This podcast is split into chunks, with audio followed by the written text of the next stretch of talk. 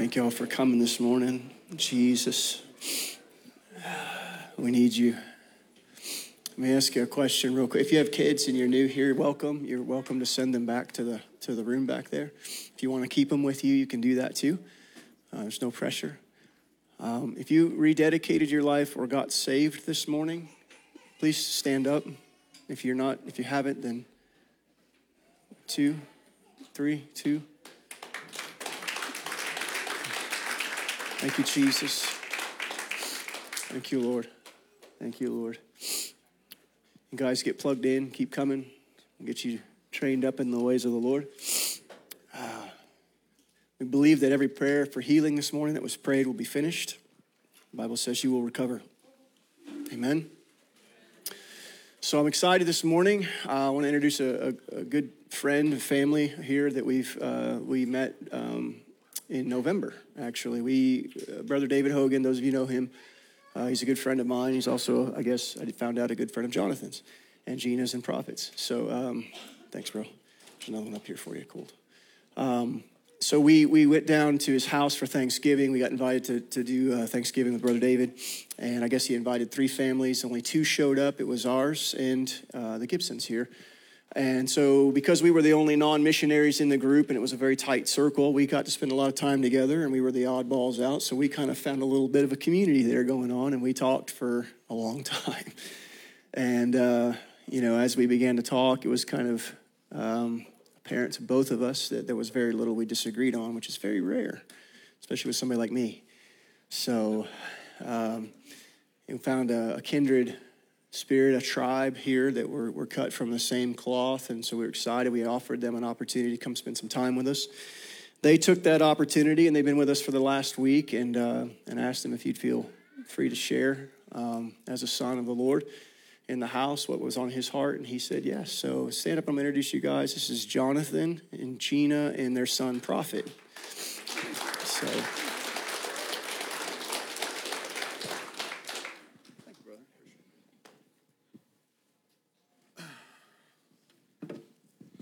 How's everybody doing?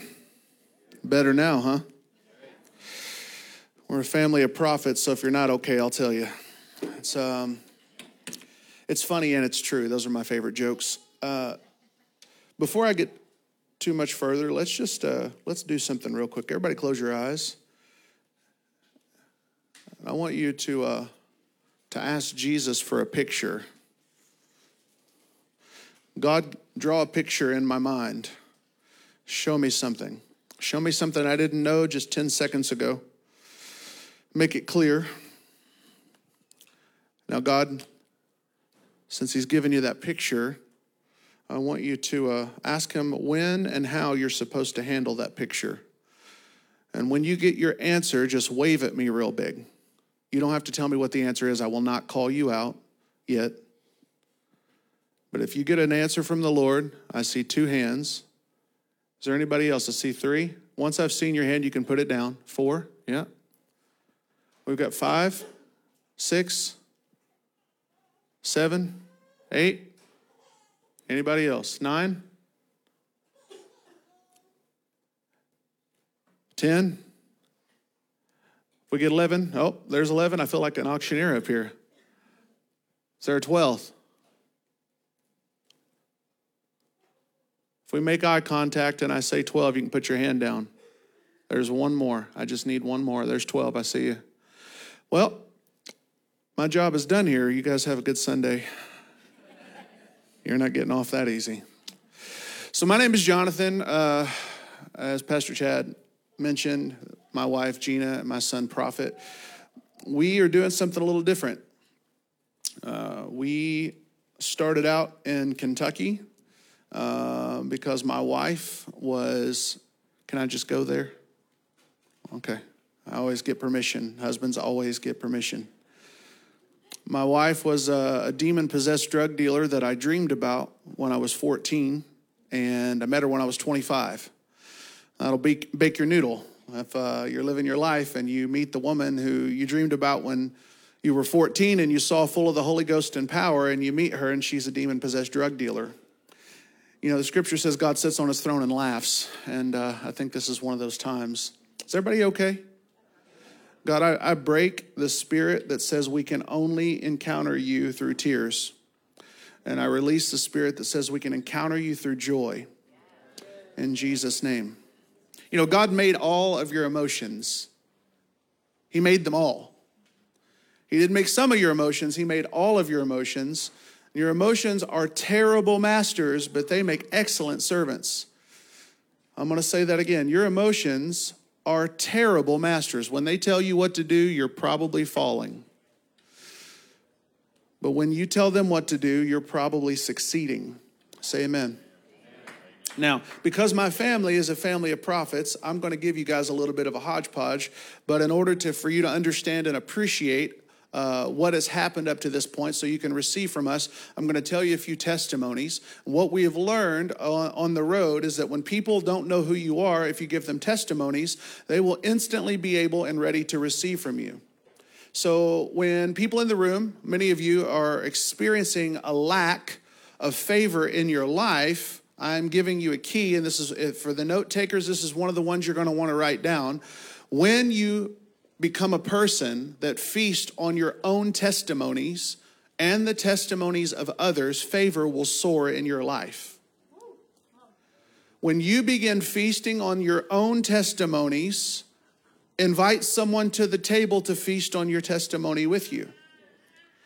And as you feast on your testimony and you learn of their testimony, then there's something that happens in the supernatural. There's like a, a swapping of grace, if you will. And, and what God did for me, you now have a grid that He could do for you. And what I didn't know God could do for me, I do now because you were willing to share your testimony. And so if that's in your job, if that's in your family, if that's in your family that isn't saved and you avoid because, well, they're not saved and they're hard to deal with, I can tell you if you become a person that feasts on testimony in front of, what does God do? He prepares a table for you. Where? What, what kind of people is he preparing that table for? Enemies. Let's say that together. Enemies. Yay, enemies. He's doing that because God isn't interested in leaving your enemies the same. He puts your life on display and he, he doesn't prepare a table for you in the presence of your family, unless they're your enemies. and then you just get to stay at home. He prepares this table for you in the presence of your enemies because he's not interested in leaving your enemies the same. We've learned something on the road as well, and, and I'm, I'm going to preface a little bit of who we are, but I just need to preface the preface the Lord is interested in me leaving something behind for you so that you have something that will cause you to be more of who God has died for than before we came. But in order for me to make that deposit, I want to give these testimonies so that as you hear the testimonies, you know that what I'm communicating is legitimate and true. But not only legitimate and true, but you will feel a witness in your body that what I'm saying is true. And as that begins to happen, that means that your receiver is on to receive from the Lord.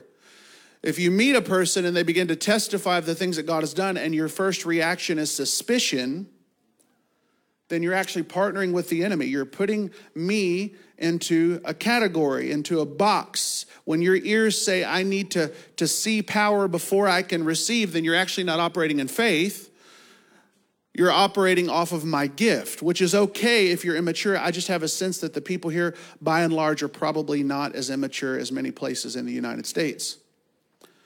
And so I need you to take some risk with me and by faith say, I am willing to receive from what's about to be communicated. And if, if that's you in the room and you're willing to take that risk with me, because I'm going to be ultra vulnerable, just wave your hand at me and say, I'm willing to receive. Okay. That's most of you. For the few that aren't, that's okay. We'll get you in a minute. And we'll use the gift to get your faith stirred up, and that's okay. But I want to start because I don't want to, I don't want to use my gift to build trust in me. Because if I use my gift to build trust in me, you will look to my gift and I could be a filthy, rotten person. This happens all the time in church. People look at the gift, they celebrate the gift, the gift makes room for people, and then they fall miserably. I would rather us have this almost conversation one sided for now, where you get to see a part of who we are so that when I begin to say what God is saying, you're already in receiving mode and I'm not having to toot a shiny, you know, horn to get you to realize, oh, God is doing something radical. You can stay in the same place that you were just a few minutes ago in worship because in this moment, your life is being recorded. As a matter of fact, all of your moments, all of your days are being recorded. And so as I start to communicate some of this stuff, everything that's going on inside of you is actually being penned in heaven. That's horrifying. it's Father's Day and I want to eat God, and God's like, um, I want to eat. So, it's crazy how that works, but that's actually what's going on forever. So God has actually put the pen in your hand and it's just being recorded in heaven. So the way that we engage in this moment is actually being written as a testimony of your life forever. And that is equally horrifying. Just making sure we are human in here, right? We got any perfect people? Okay, it's horrifying.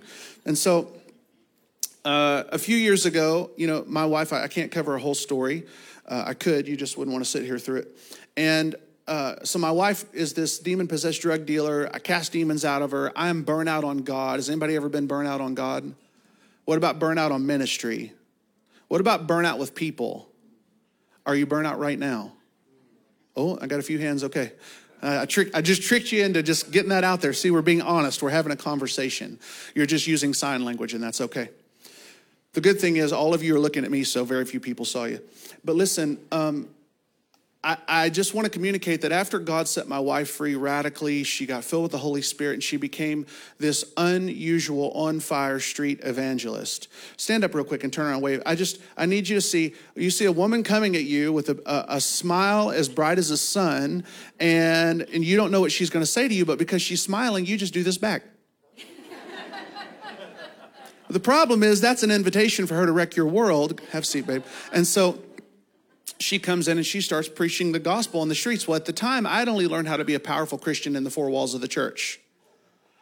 But what I learned is that if I couldn't practice it outside the four walls of the church, it didn't mean a hill of beans in the church. And so what I learned is that I needed to practice this living faith on the outside of the church to see what I really believed. It was a wonderful test to see what I actually believe. So we started ministering together. And, and truly, God used my need to compete with my wife to show her how superior I was as a man, to show me how not so superior I was. And, and I went onto the street with her and we started preaching the gospel to witches we started preaching the gospel to people that embrace homosexual lifestyle. We started preaching the gospel to Reiki masters. We started preaching the gospel to New Age believers. We started preaching the gospel to Baptists that thought we were crazy. And all of them, in the midst of their unbelief, had an encounter with Jesus. And it was just a matter of saying, What is it that I think I believe? And do I really want to give an account to God for saying that I believe something that I'm unwilling to practice? I can tell you what you believe if you let me spend a week with you and I see how you practice your life. Because then all of the words are just that, they're just words. But when I see a life lived, I can show you by holding up a mirror and saying, This is actually what you believe. This is what you say you believe. And many people in the church today delude themselves because we actually say that we believe more than we're willing to live out. I've got a few people that like me so far. Um, I'm going to work on you. Just give me a few minutes. I appreciate that. I receive your love. I receive it. So God sent us out we started ministering to people and nobody liked what we had to say, but miracles happened. So they didn't hate it as much as they did before the miracle happened. Remember, the gift will make room for you. And so people uh, started following us through the city like stalkers when they would see us pray for people. And those stalkers became the people that we were discipling. it was awesome. And we started talking to our people. And, and as we would disciple them, they would tell us they don't believe what we are saying but they loved what we would do. And over a period of time, we started making family with people who previously despised us. We had most every denomination you could think of, and there are many, coming to our church, and nobody, like me, Gina, Prophet, and my niece were the only Holy Spirit filled believers in the entire church. It was really an uncomfortable time because, again, you have to practice what you think you believe in front of people who are naysaying you, and you have to love them as if they aren't.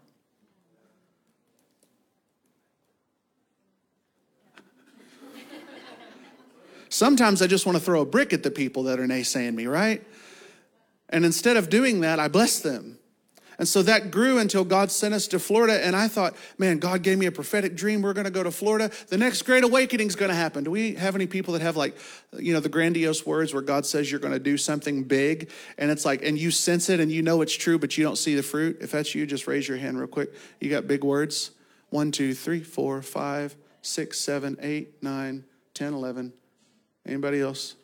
Is there a 12th? I just, ah, 12. Yeah, that's 12 again. Oh, we're going 13. Now we're getting big. We're taking, we're taking leaps here.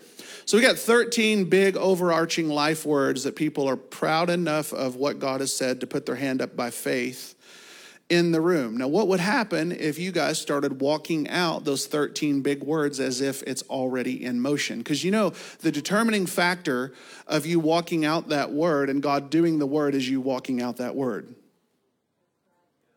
If you want to see God do the big word, you just have to start taking steps toward the big word. It's not your responsibility to be the big word, it's your responsibility to be obedient to the big word. And if you keep waiting for things to line up, the big word will never happen. You'll blame God and get bitter. Okay. So we go to Florida. Guess what, guys? The next great awakening did not happen. So I got really bummed and I got really bitter. It sounds familiar, right? I just talked about that. And I found myself for a year upset at God. I, I was mad. I, God, you said that when I came, if I did, and, and I, I got depressed. Depressed prophets are the worst. And the only way to get them out of their cave is to make them pancakes. You can read about it.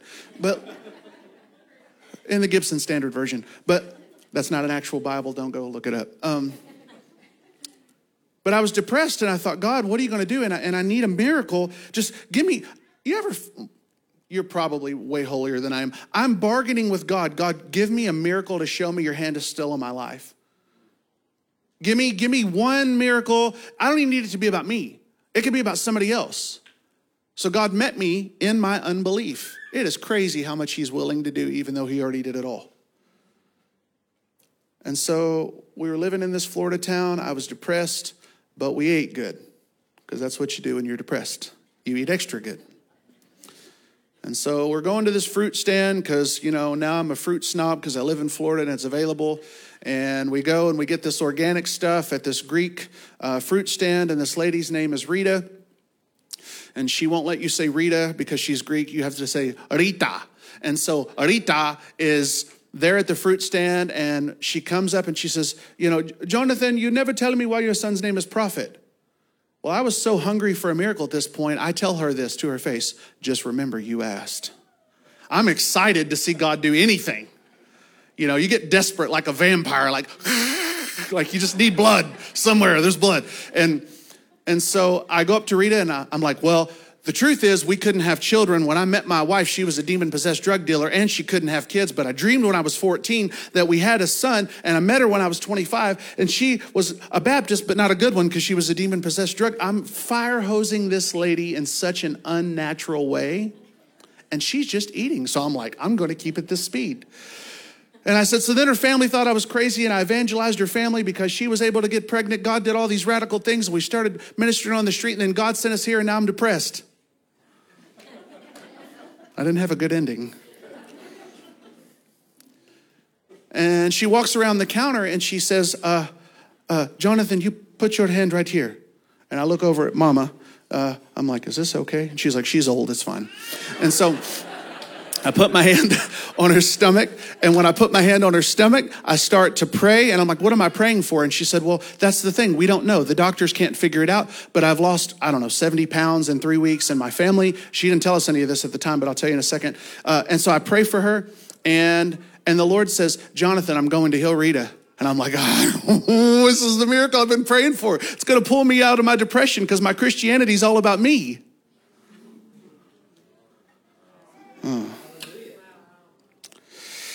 So I pray for Rita, and, and God says, Hey, before you before you tell her that she's about to be healed, I need you to tell her that she's going to be healed in 30 days.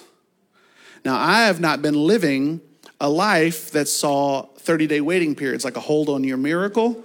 Like if somehow heaven was incapable of giving you a miracle except for 30 days from now. It's like you had to put in the request and it had to get approved and, and then it comes back in the mail and it says you filled out your paperwork wrong and now 30 days have went by and she gets healed. And so, you know, I tell her this and she gets depressed. I'm sharing my gift with her of depression. And that's funny because when you are depressed, you'll find people who agree with you. And if you want to get out of your depression, you have to find people who don't agree with you. And so I share my depression with her, and she goes, Thank you, Jonathan. And she walked away behind her counter. She's dying. And I did what any fiery Bible believing, no, wait, I wasn't any of those things. I did what any other person would do. And I went home and I chickened out from going back to the, the fruit stand for at least six weeks. I needed the 30 day window to pass so that if I went back, A, either she's dead and I don't have to worry about this poor confrontation, it'll just add to my depression, or she's totally healed and God's gonna pull me out of my own pit that I've dug for myself. Does this resonate with anybody? Like, I mean, sometimes it just, we just need to put it out there. Like, you know, we are just, we need each other. And we need to do this as a family or it's not gonna work.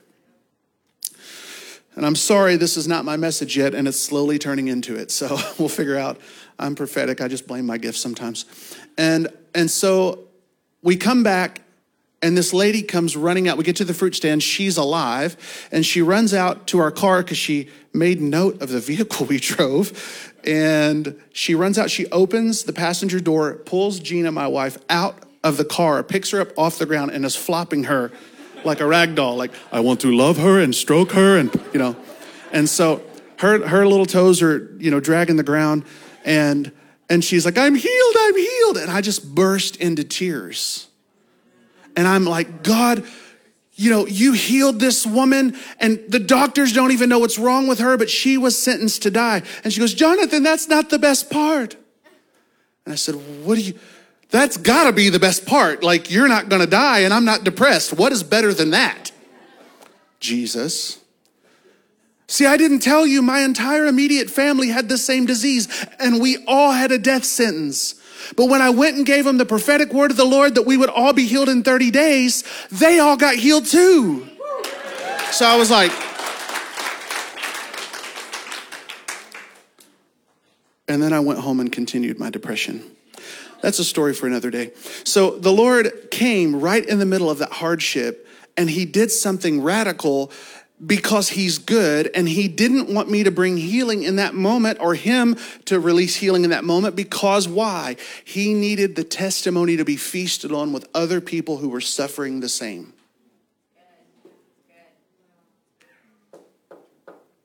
Message. So, a prophet comes along, reads our mail, tells us exactly what's going on in our life, how many men of God I've served, how many were corrupt, how many were righteous, uh, that that he was a, a, miracle baby, that she was a demon possessed drug dealer that was filled with the Holy Spirit, that it grew into, I mean, he knew everything we had ever done, more than you could possibly post on social media. And then he said, in 30 days, you're going to get an offer to go across the state of Florida. And that happened. And then he said, and then you're going to go. And God says, if you, if you deal with the situation well, then God is going to trust you to bring worldwide reform to the global body of Christ. I wanted to say that first to, to now rewind. I have a fourth grade education. I don't even know what that means at this point. Worldwide reform to a global bride and I have a fourth grade education. And I'm like, God, what are you, what are you thinking? This is, this is a big deal word. Well, this was the word. You're going to go to the other side of Florida and they're going to reject you. They're going to despise you.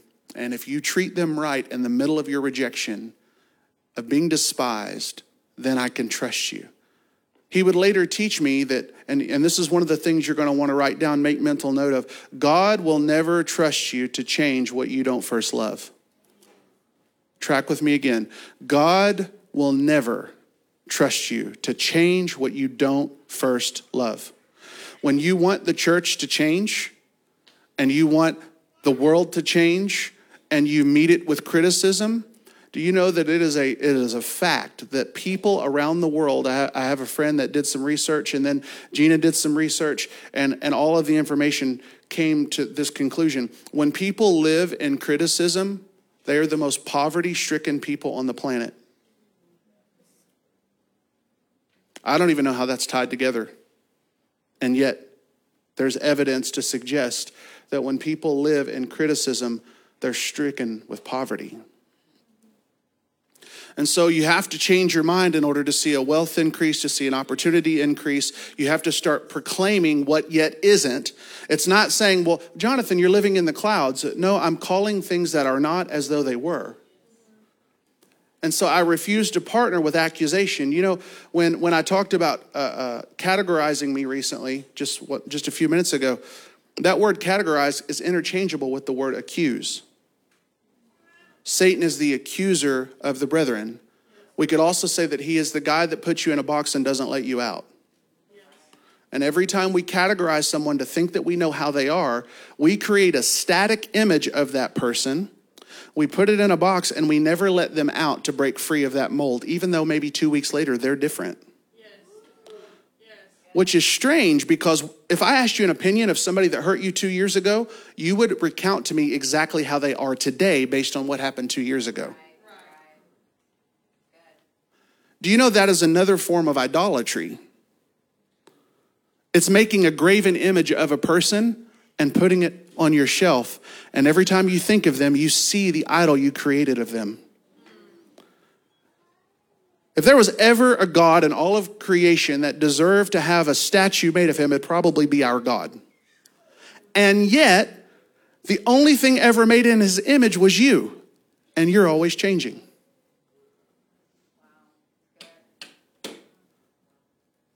Okay. That was just a little loving. We got, we, we got better in us than this. Now we're going to move on. Um, so we go to Florida, we get this prophetic word comes to pass. I get rejected like it's my professional job. Uh, what do you do for a living? I get rejected. I go places and say things, and people hate me for it, and then I just wash, rinse, and repeat. And I'm pretty successful because uh, everybody hates me. And you know, I, I lived that way for a while, and and I thought, you know, God, this is got to end at some point. It finally did. Praise the Lord. And I stewarded people well, and I end up getting in 30 days my family and I get 47 prophetic words from strangers, all the way from Redding, California, over to Life Center Church in Harrisburg, Pennsylvania. Uh, we were at the Send uh, in 2019, and, and the supernatural rain, if you guys didn't look this up on the internet, you should. But I was there, and while that was happening, the, the crowd, because it was boiling hot, and it's Florida and it hadn't rained all day, they start singing Let It Rain. It's like a practical worship song, right? it's like, I really just want this to take place. And so people started singing this song, and without any clouds forming in the sky, it began to rain on everyone. They counted, and I'm to botch this number, so don't hold me accountable to the number, but I think it was around a thousand people who had their scars wash off in the rain. Like physically, like liquefy, turn into fluid and just baby skin underneath. And as this is happening, I'm having a moment with Jesus. You probably would be too, yeah? And the last thing you want in the world is somebody to start violently poking you on the shoulder, right? You're like, you're totally all about you right now. Please stop. I need to be all about me and Jesus. I need to be super selfish. And I turn around and I say, yes. And I think it's going to be a screaming college kid because that's what we had heard all day long. But instead, it's an elderly woman. And she says to me, at this point, we'd gotten all these prophetic words I was telling you about. At, the, at this exact point in time, I had 33 prophetic words out of the 47. And she looks at me and she said, You've gotten 33 prophetic words, haven't you? And I just started weeping. It's so bad and so intense that my wife thinks I'm about to get in a fight with an elderly woman. Is that a fact? Just put your hand up for the people that can't see your face. And I kind of like give her the look like, It's okay, please turn around. This is embarrassing. And, and she begins to give me all of the 33 prophetic words. She says, This is what they are. She says, God says you're a David, you're a friend of the king, you're a lion. You and your family are going to bring reform to the global church, and it's going to be a hard road, but you've got to go to Abilene, Texas in order to do that. But you already know that. But this is where they missed it. And I'm like, and I interrupted. I said, ma'am, this is incredible. Like, you're telling me what, what 33 other people have said to me and now you're telling me that they missed, which is just hard for my brain to compute. I said, You know, ma'am, Kris Vallotton, you may or may not know that name. He's one of the guys that gave me the word. She's like, I don't care who he is. He's wrong. And this is the rest of the word. And so she gives me the rest of the word. And after she gives me the rest of the word, I cry a lot. And then we're driving up to PA, and the words just continued. So we think, you know, by the time we hit 47, it's time to move. We were willing to move at part one. We were willing to move at part two. We were willing to move at part three, so on and so forth. And that continued until we got to 47 and we thought, okay, we've really got to do this. So I lay down planting a school of supernatural ministry and serving at a local church. And then we move to Abilene, Texas. The rest of the word was, John, you're going for four years to suffer in Abilene, Texas. Mm. Be it, be it unto me, Lord. I need I need, we'll pray for you in just, just in a minute, okay? I'm going to share and then I'll pray for you. And so I end up getting there, and it's weird because prophetic words come true. So I got to suffer for four years. And the word said that by the time I turned 40, God would do a supernatural thing and he would end up taking my family around the world. We would bring change to the global church and, and there would be favor, like crazy favor. Well, I get to all the words said by the time I'm 40, so that would be the fourth year. So I turned 40 last August. I had a prophetic friend call me and say, Jonathan, I really feel like you and your wife are supposed to start filming content. This was about two years ago in the process of all this going down. And I said, For what? And he said, Well, the revelation you guys carry, it'd be like robbing the church if you don't release it to the rest of the world. And I thought, I don't really want to be on a camera to talk to anybody. I'd never done that before. And so I filmed for eight hours to film a five minute video, and I filmed zero minutes. It was horrible. And you know how you like look in the mirror and hate everything about yourself? You're doing that, but you're putting it on the internet for everybody else to hate everything about yourself. And so I told my wife, I'm like, I don't think that was an accurate prophetic word. She said, Well, maybe I'm supposed to sit behind the camera and have you talk to it. Well, she did. It took me five minutes to film five minutes. And I thought, I think you're supposed to be on the camera with me. She said, That's not the will of God. That is, I can be your support system, but I, nope. I, who, who's going to be my support system? I'm like, I will. Come on and sit on the camera. So we filmed, and I thought maybe 50 people would watch our videos. We ended up reaching 7.3 million people in uh, a period of 18 months. Now that number has went up since then, but that's just the last stat that I pulled. And then we got invitations to go to 10 different nations. And then suddenly people that I used to look up to are asking us to minister to them. And I'm not talking small ministries. I'm talking ministries that are large enough to make that 7.3 million number look really tiny. And God put us in a position, and, and this, this prophet comes along. His name is Dan McCollum. His friends call him Dano. And Dano says, Jonathan, where's your favor right now? And I said, Dano, I, I don't know, maybe it's bigger than it's ever been. And he goes, Jonathan, the Lord says your favor is only here. You guys are going into the clouds and you're never coming down. We grew up poor. Fourth grade education, got my first pair of shoes when I was five. And now God is taking these people who are professional dum dums and putting them before people with two and three doctorates to teach them about the kingdom of God. I am here to tell you guys today that there is hope for you, and your story is not over unless you're on the other side of the clouds. Now I'm going to start my message.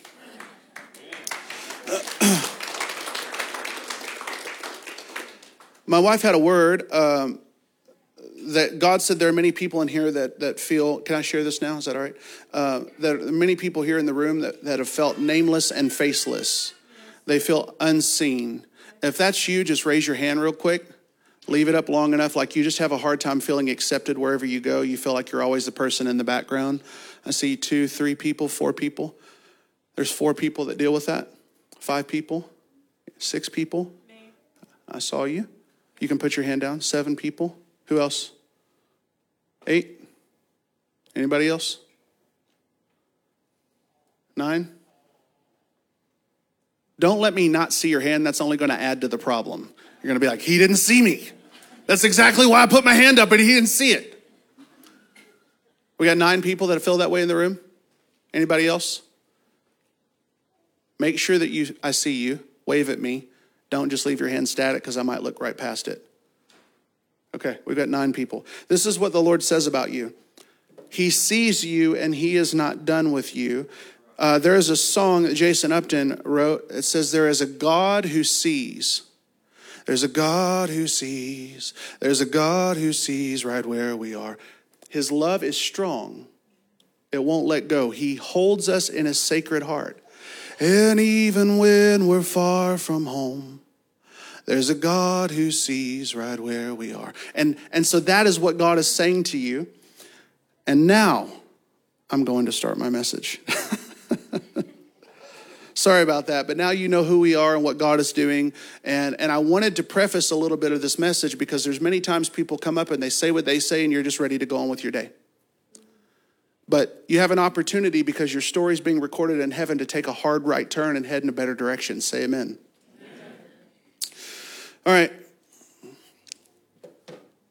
If you have your Bibles with you, I want you to open to 1 Timothy 4, and I want you to put your finger in it and then shut your Bible.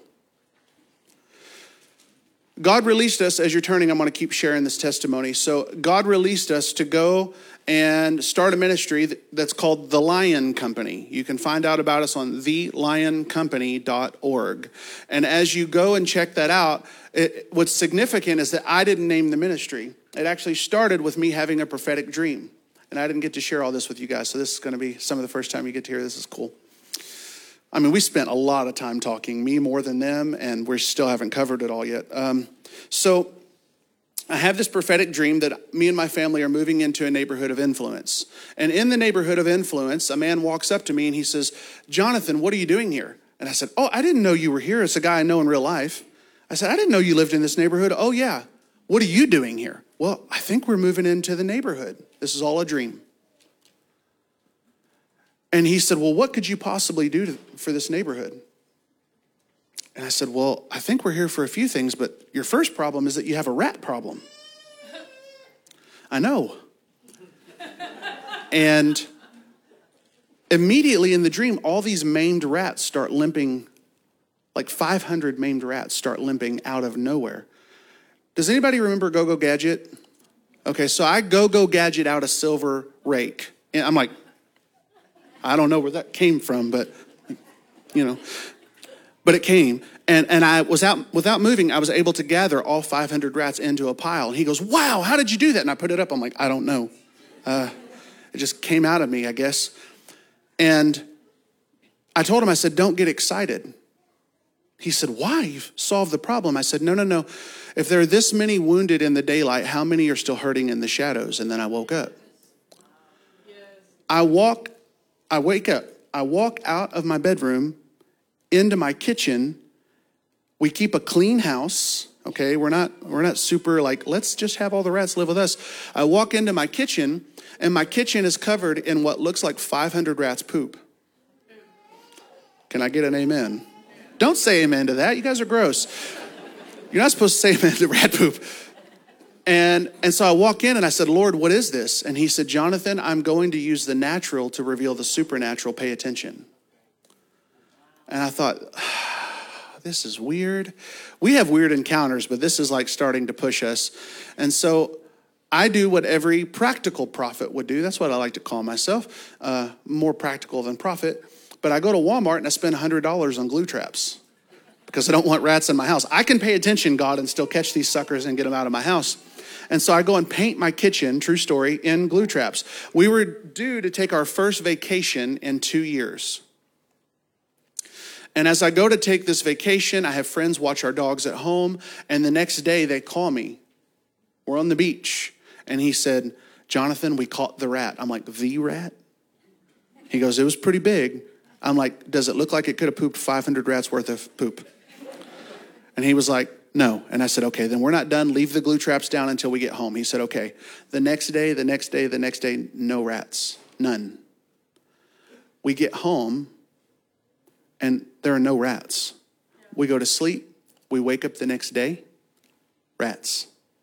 We catch another one covered in poop. The next day, we catch another one covered in poop. The next day, we catch another and another and another until eventually God bottlenecks us to step out of traditional ministry and go on this adventure called the Lion Company. When I stepped out, the rats went away on their own. I lead my last worship service at the church that I was serving in, in Abilene, Texas. And, and if who, who was playing guitar in here? If you're playing guitar on the worship team, raise your hand because I need a witness here. One, okay. I know there's more than one. Okay, two. So you guys know that if you lead worship for three hours or so, your back hurts because it's pulling down this way. And so if it's an acoustic and you have to rest around the body, it gets really painful. True or false? Okay. So, and it's not like we need, you know, prayer for back pain. We just need you guys to worship less and worship more at home. And so, can I get an amen? No, um, amen. I'll have two guys say, yeah, man, amen. Um, so I go home and I'm soaking my back in the bath, and I get what I call a, a stumbling prophetic word.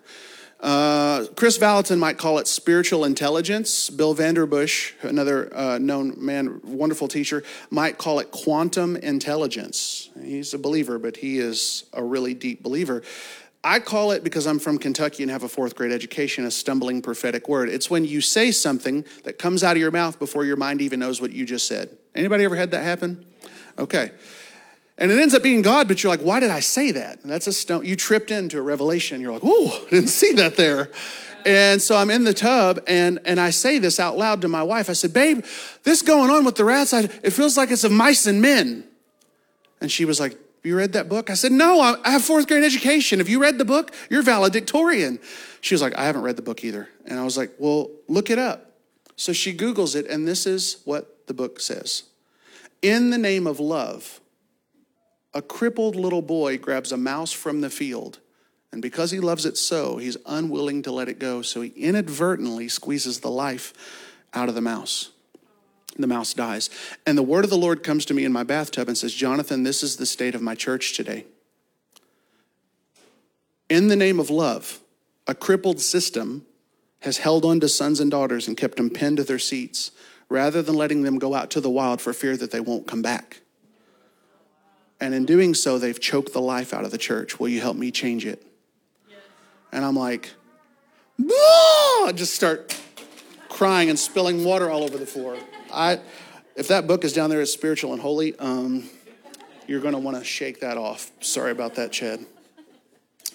So I start weeping, and I'm like, "Yes, God, I'll do whatever you want. Like I am, I'm in. Whatever the cost is, God, I'm in." So I step out of my job to no income, and we're ready to downsize everything. And then a guy knocks on my door, and he says, "Jonathan, I believe in what you guys are doing." I'm like, "I don't, I don't know what I'm doing." and he said, "Well, the Lord said I'm actually supposed to pay your salary for the foreseeable future."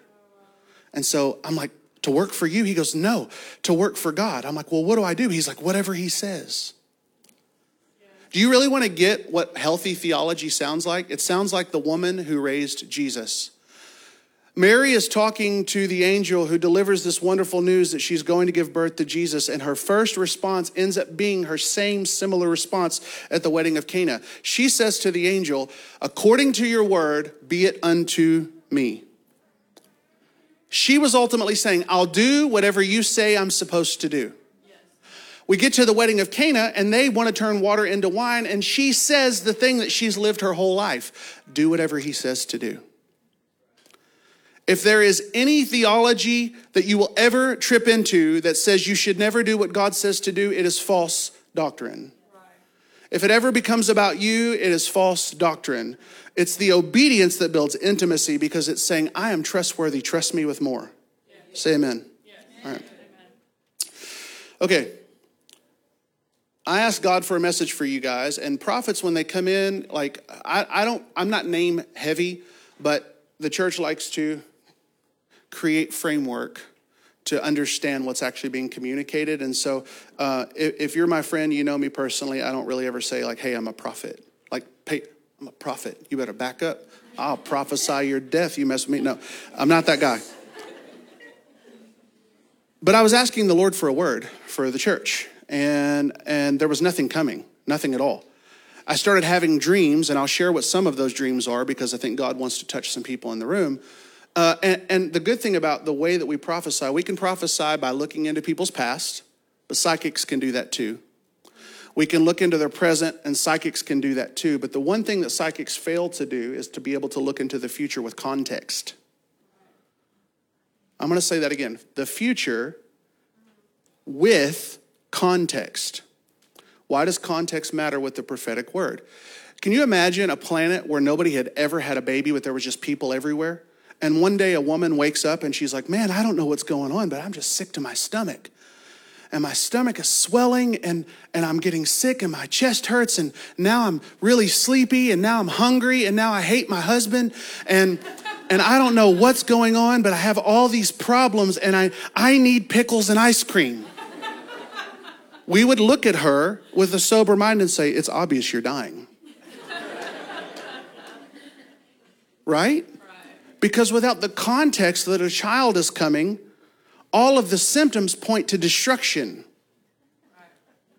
So there are many people in the room going through pain, and you feel like you're spiraling out of control and you can't take anymore. Your solution is not an absence of pain, it's context.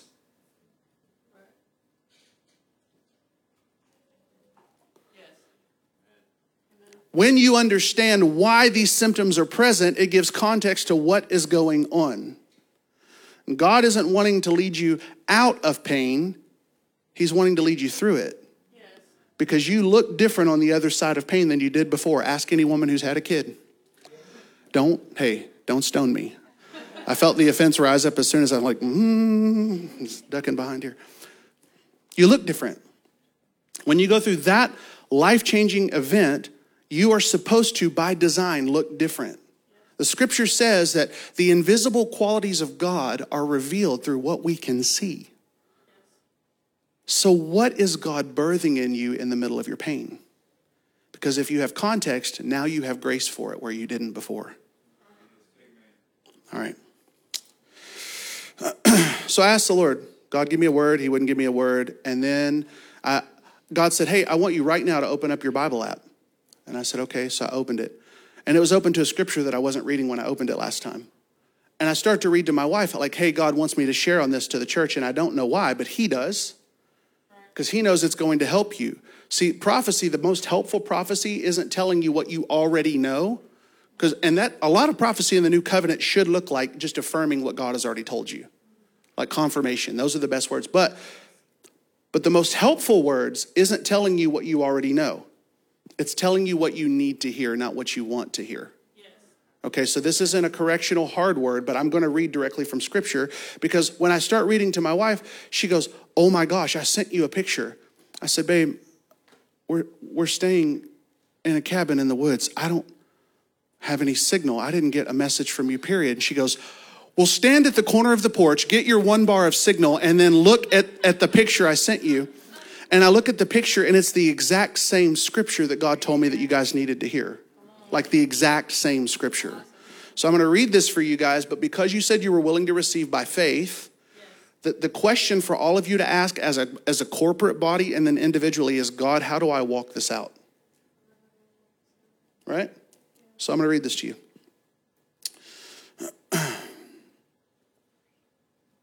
Is everybody okay so far? Okay. I'm going to be reading out of the New American Standard Bible. It's my current Bible of choice, but I read them all.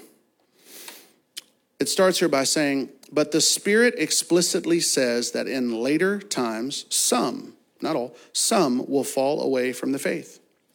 They'll pay attention to deceitful spirits and doctrines of demons by means of the hypocrisy of liars, seared in their own conscience as with a branding iron men who forbid marriage and advocate for abstaining from foods which God created to be gratefully shared, and by those who believe and know the truth. I'm going to rewind here.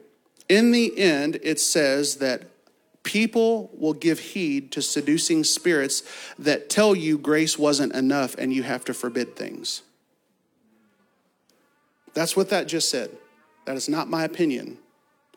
It said, by abstaining from foods, which God has created to be gratefully shared. What is, what is the requirement to receive all things? Gratefulness. Gratefully shared, in by those who believe and know the truth. So, gratefully, thanksgiving, you have faith and you know what is true. For everything created by God is good, and nothing is to be rejected if it is received with what? Gratitude. For it is sanctified by means of the word of God and prayer. I'm going to keep going. Now he starts to challenge them on what being a good minister looks like. He says, in pointing out these things to the brethren, not to the world, and pointing these things out to your brothers and sisters in Christ, not to the world, you will be a good servant of Christ Jesus, constantly nourished on the words of the faith and the, of sound doctrine which you have been following. So, this is not a correction from God saying you're not doing this stuff. This is how you keep doing this stuff. But have nothing to do with worldly fables fit only for old women. And in King James, it says wives' tales. On the other hand, discipline yourself for the purpose of godliness, for bodily discipline is only of little profit in some translations, it says exercise. But godliness is profitable for all things since it holds promise for the present life and also the life to come. Think about that. If I discipline my body, and there are many people in the room that are continually finding themselves in uh, repetitive, uh, rep- repetitive sin. You keep doing the same thing and you're like, God, I'm sorry. Then you do the same thing and you think that if you discipline your body, that somehow you'll get it right. So you don't communicate to other people your hidden sin because you think you've got it figured out. You just don't. It's not working so far. That's why you keep finding yourself back in the same pit, in the same ditch. You're trying to discipline your body, but this is the difference. In disciplining yourself for the sake of godliness, it says yes to Jesus. But disciplining your body is saying no to you. There are Christians who will only say no to themselves, but they won't say yes to Jesus. They'll say, I have a prophetic word, but I won't pursue it or walk it out because I'm too busy getting right to be able to walk out the word that God gave me. Saying no to yourself is an endless void that will never fill you. But saying yes to Jesus transforms you in the going. It would be the equivalent of a woman saying, I will never have children until everything is right and perfect. Is there a woman that's ever had children where everything was right and perfect? Okay, just making sure. I haven't found one yet, so I'm, I'm just making sure.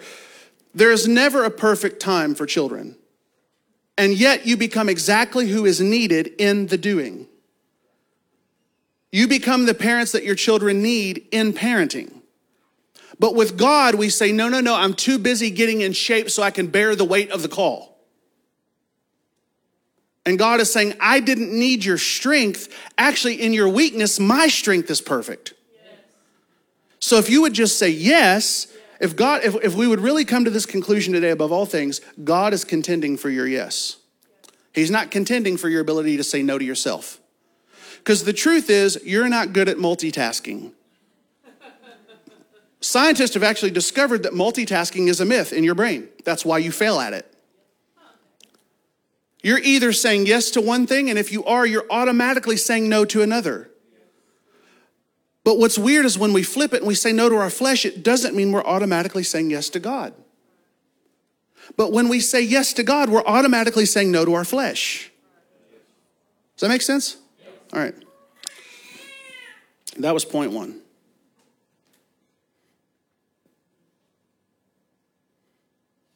Mm-hmm. Okay. He follows the statement by saying that it is a trustworthy statement. This is in 9, uh, verse 9.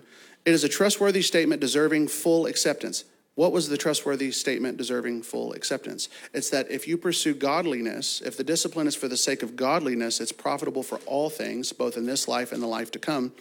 And that is a trustworthy statement deserving full acceptance, which means nobody gets to say, I don't know if I fully agree with that.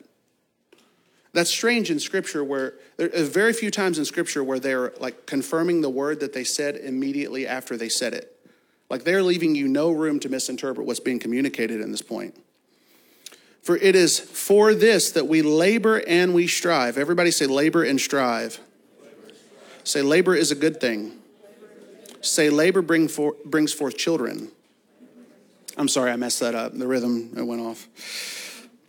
Because we have fixed our hope on the living God, who is the Savior of all men, especially of believers. Jonathan, what does that mean? It means God died for the whole world, but it's those who say yes that actually receive salvation.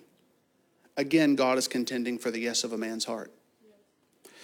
He says, prescribe and teach these things. Let no one, this is the part where my wife really piped up in her word for you guys. Let no one look down on your youthfulness. That can be interpreted two ways. It can mean physical age. So, for the people that are young, that are super powerful, guess what? Don't let anyone look down on your youthfulness. That's not an acceptable response to youthfulness. But it can also mean a lack of experience. Because everybody in the church that were being called babes in Christ weren't babies, they were man babies. I like saying man baby. And, and that means that they were lacking experience, right? So it can mean two things, but there's something about this house that there's been a chip on the shoulder of the people of this house. You've allowed other people to look down on your youthfulness or the lack of what you think you should be at at this point in your ministry, or the lack of, of, what you believe you're supposed to be accomplishing in the city. You're allowing people to have more of an opinion about what you're doing in this house and in the city than you should. And the scripture here says, this is from God. This wasn't my thought on what I was going to teach you. I was going to teach you how to hear the Lord and activate you, but I guess we're going to be doing that tonight. Is that still true? Okay. and then he says here, don't let anybody look down on your youthfulness, but rather in speech, your words, your conduct, how you act, love, faith, and purity, show yourself an example of those who believe. Until I come, give attention to the public reading of Scripture. What are we doing right now? You literally have it in the Bible saying, pay attention to me reading the Bible. it's really weird. It's like echo, echo, echo. Just where did we start? Where do we end? It's just, it's a yes. Do not neglect the spiritual gift within you, which was bestowed on you through what? Prophetic utterance. With the laying on of hands of the presbytery. That that act is when you know people hear God move in prophetic gifts and there is an agreement and leadership for people to come in and lay hands on you, you're not supposed to neglect the gift that was given. Some of you say, I don't know that I've received a gift yet. And you may be right. But then how do we get it? Through the laying on of hands from prophetic utterances. So that means I have biblical precedent to prophesy to you gifts that you didn't have before, lay hands on you, and by right in scripture, you get to receive them and then walk them out. The problem is if you don't feel that transference of a gift, you won't act on it. Well, I didn't feel the tinglies. There wasn't a heat, there wasn't ice, it didn't get heavy. I didn't cry, I didn't fall on the ground. Your whole salvation didn't come that way, it came by faith. And that is the ultimate gift. Everything less than Jesus is less than Jesus. So, why do we then say, I, I didn't get a gift? Well, you're right because you didn't believe for it. Like this is a two way street. If I do my job and I prophesy over you and I say receive, and then you say I receive, but then you don't believe to walk it out, to put faith or feet on your faith, then you're going to find yourself at a stalemate and you will falsely accuse people of being false. You have scripture here saying this is how this is supposed to work. Am I okay so far? Yes. Okay. This is crazy here. The next scripture in 15 it says, Take pains Everybody say pains. Everybody say baby. baby. One more time. Baby. Okay. Take pains with these things, be absorbed in them. You notice it didn't say absorb them. It says let your whole life be absorbed into this thing. So you're not looking to take in the gift, the call, the pursuit. You're supposed to be absorbed into it. Be absorbed with the passion of loving and serving God and running a good race so that your progress will be evident to all. Pay close attention to yourself and to your teaching. Persevere in these things. For as you do, this will ensure salvation both for yourself. This is wild. And for those who hear you.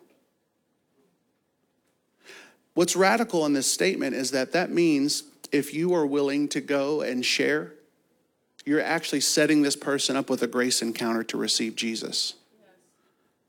Well, Jonathan, I preached and they didn't accept the Lord. That's not the promise. The promise is contingent on your going and sharing. Say amen. amen. All right.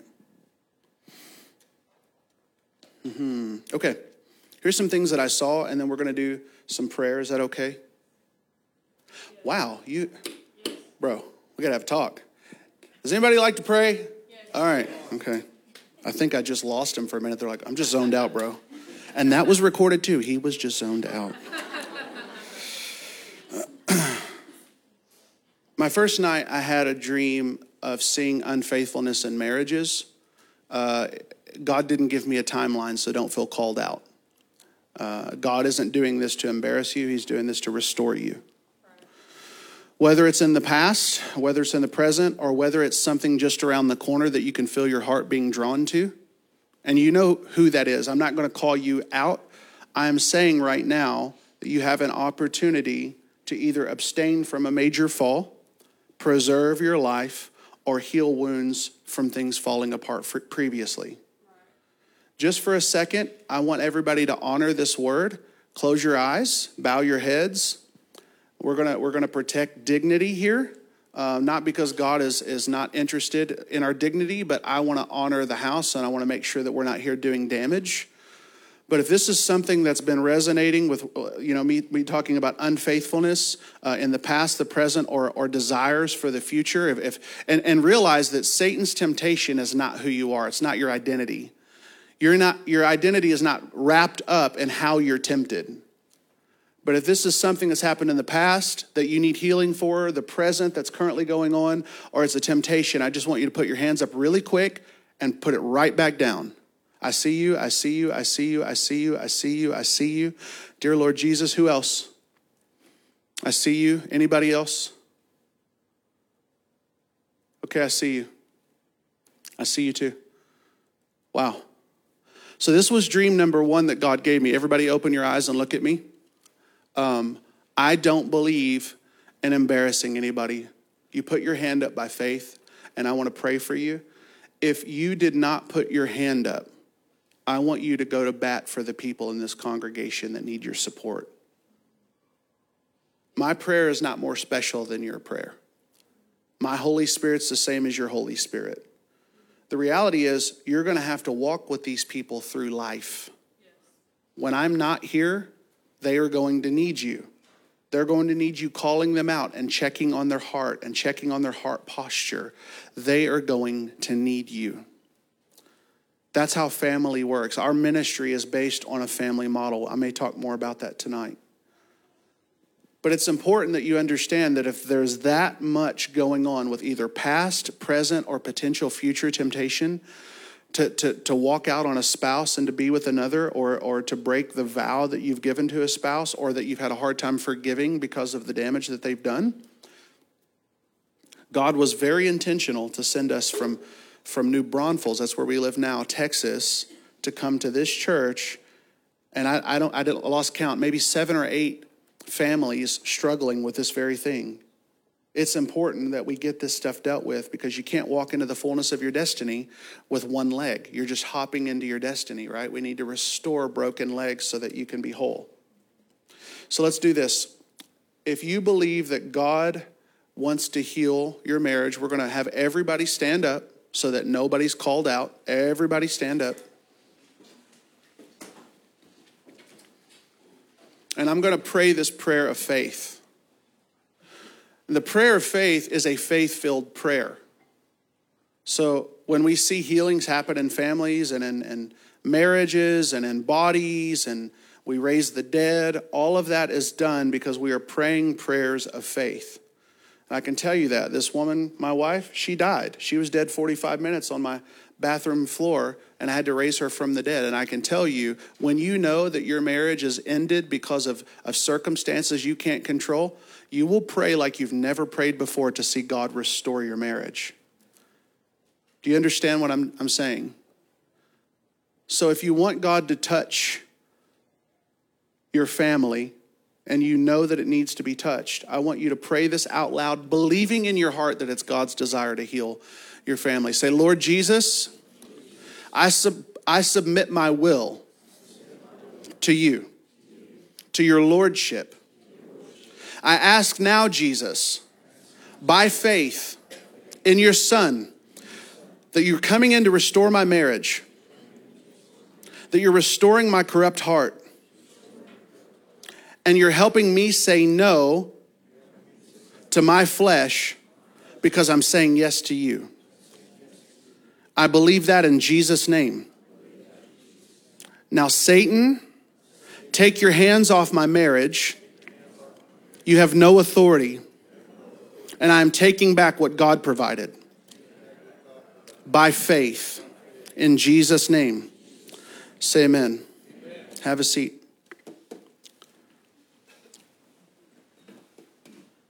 Now, we have an opportunity to do this later, but I just want to jump to this now because then I can teach you about it later. If you've wanted to grow in your gift of hearing the Lord and you know that you hear God, but it's not always accurate, or maybe you want to hear God and you've never heard God before, just put your hand up for me real quick. And I want you to keep it because I, I want to I want to show you something. Put it up really high though, not like the average, like I kind of want to hear. Like no, I really want to hear God. I really want to hear his voice, and I'm not ashamed to say that I need to grow in that. Now, I want you guys to look around and look at all the hands. Like, take a minute and look at all the hands. You are not alone, and it's a lie of the enemy to make you feel like you, you like, I need more and I want more, and I don't know who's interested in this stuff. Make note of who has their hands up like hey you said you wanted to hear god more and, and I, I heard this crazy guy with a beard on sunday say that if, if we did this as a family that we actually would hear god with more consistency than if we did it alone do you know in the scripture it actually says and i'll teach this tonight you can put down your hands that if one of you prophesies in the new covenant if one of you prophesies two or three are supposed to judge the prophetic word that's new covenant prophecy how many people do you know that say that they're prophets today that prophesy with no accountability?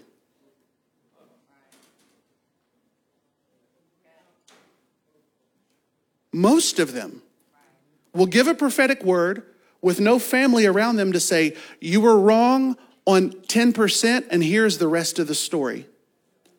Or you spoke that accurately, but you were a jerk when you said it. Or you were so full of your own prophetic gift that you didn't even leave a window to think that you might be wrong. And then you start by doing allowing people to do that and not holding them accountable, we become a part of the problem. So when we allow prophecy to go forth, it's important to have a prophetic family around you to say yes and or no, not at all. Because what it does is it actually starts to take away the weird of the prophetic world.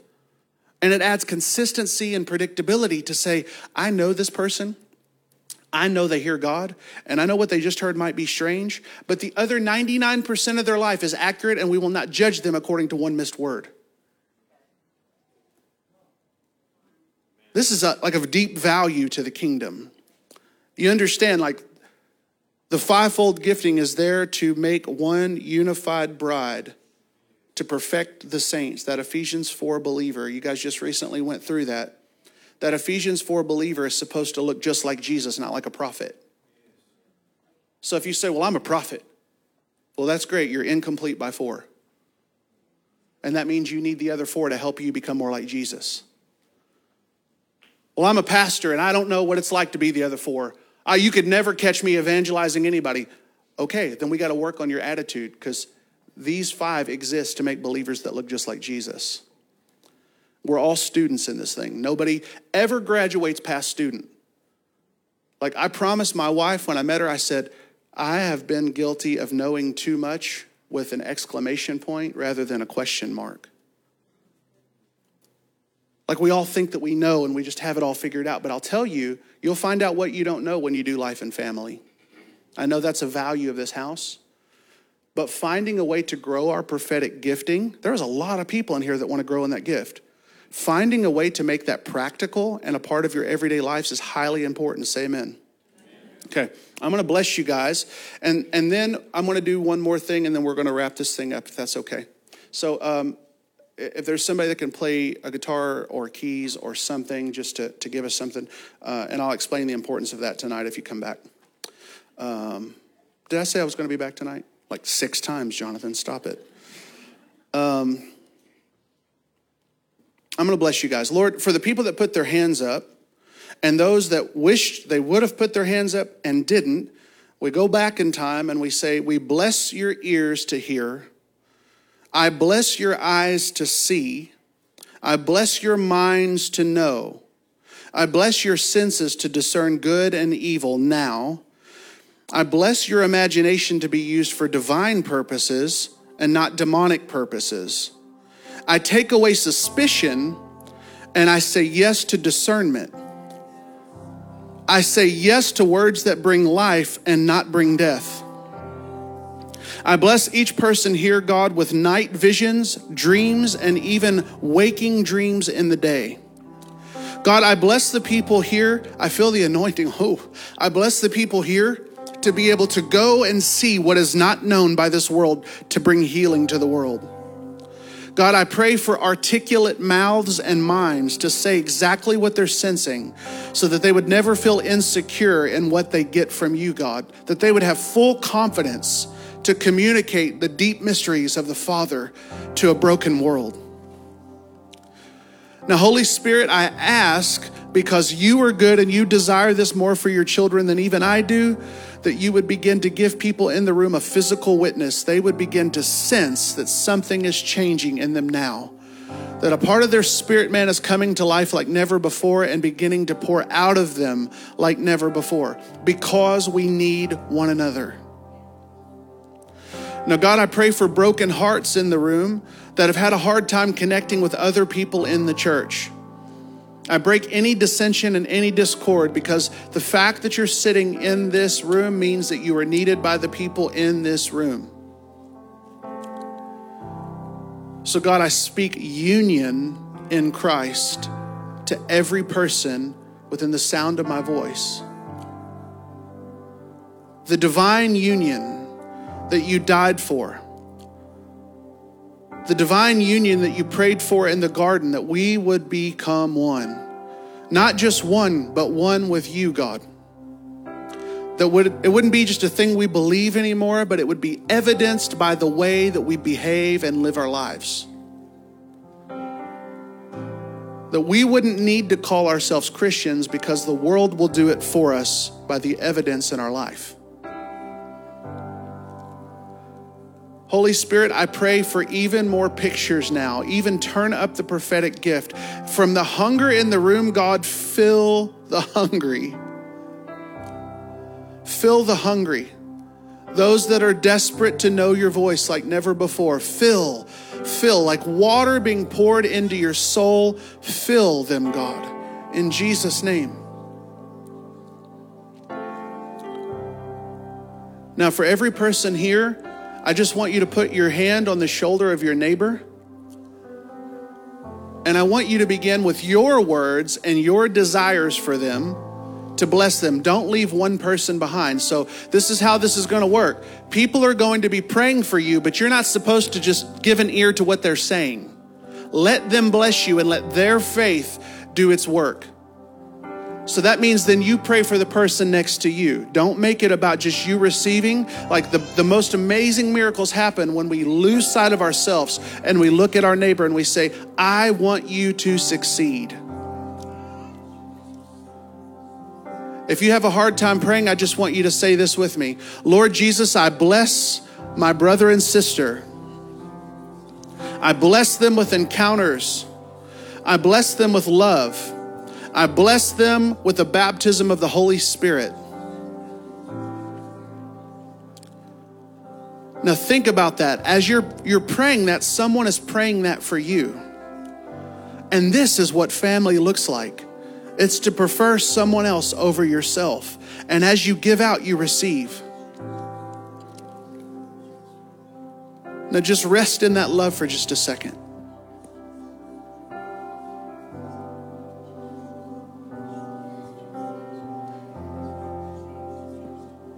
I bless your people, God, with your fire.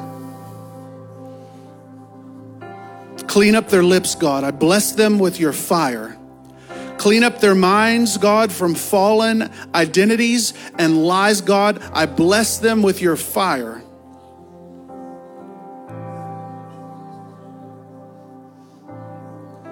God, by faith, I break every chain of, of, of sexual immorality. I break every chain of pornography, God. I break every chain of temptation. I break every rebellious thought.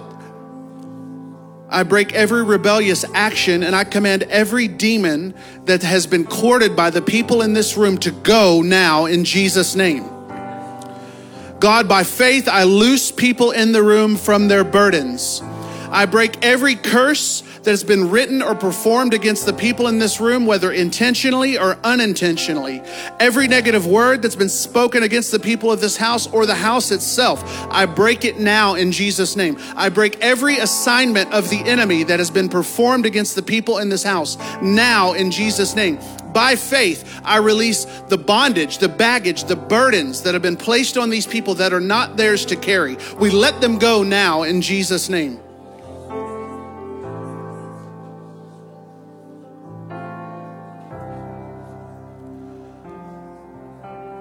Now, remember, I said I'm a believer in the testimony. Everybody looking at me. If something changed, I'm not going to call you out. It's going to be your responsibility to give your testimonies to your brothers and sisters. It's not mine. But if God just did something in you, I just want you to stand to your feet. Don't say a word. Just stand up. If God just did something for you, stand up. Woo!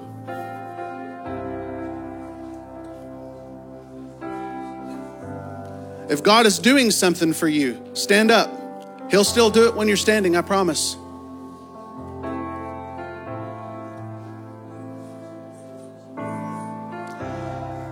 Now start to look around at your family and see what God is doing in the room. it's always good news.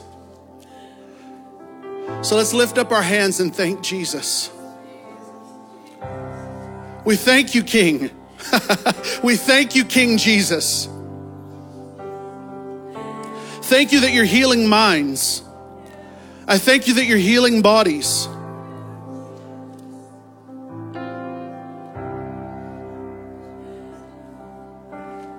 I thank you, Jesus.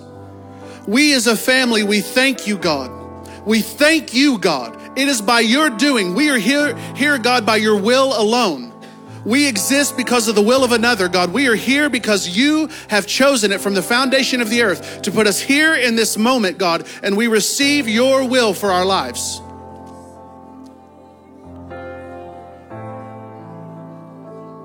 We thank you, God.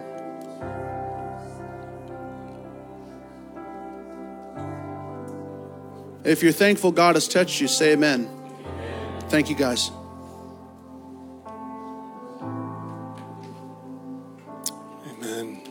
Guys can be seated. Thank y'all for your patience this morning.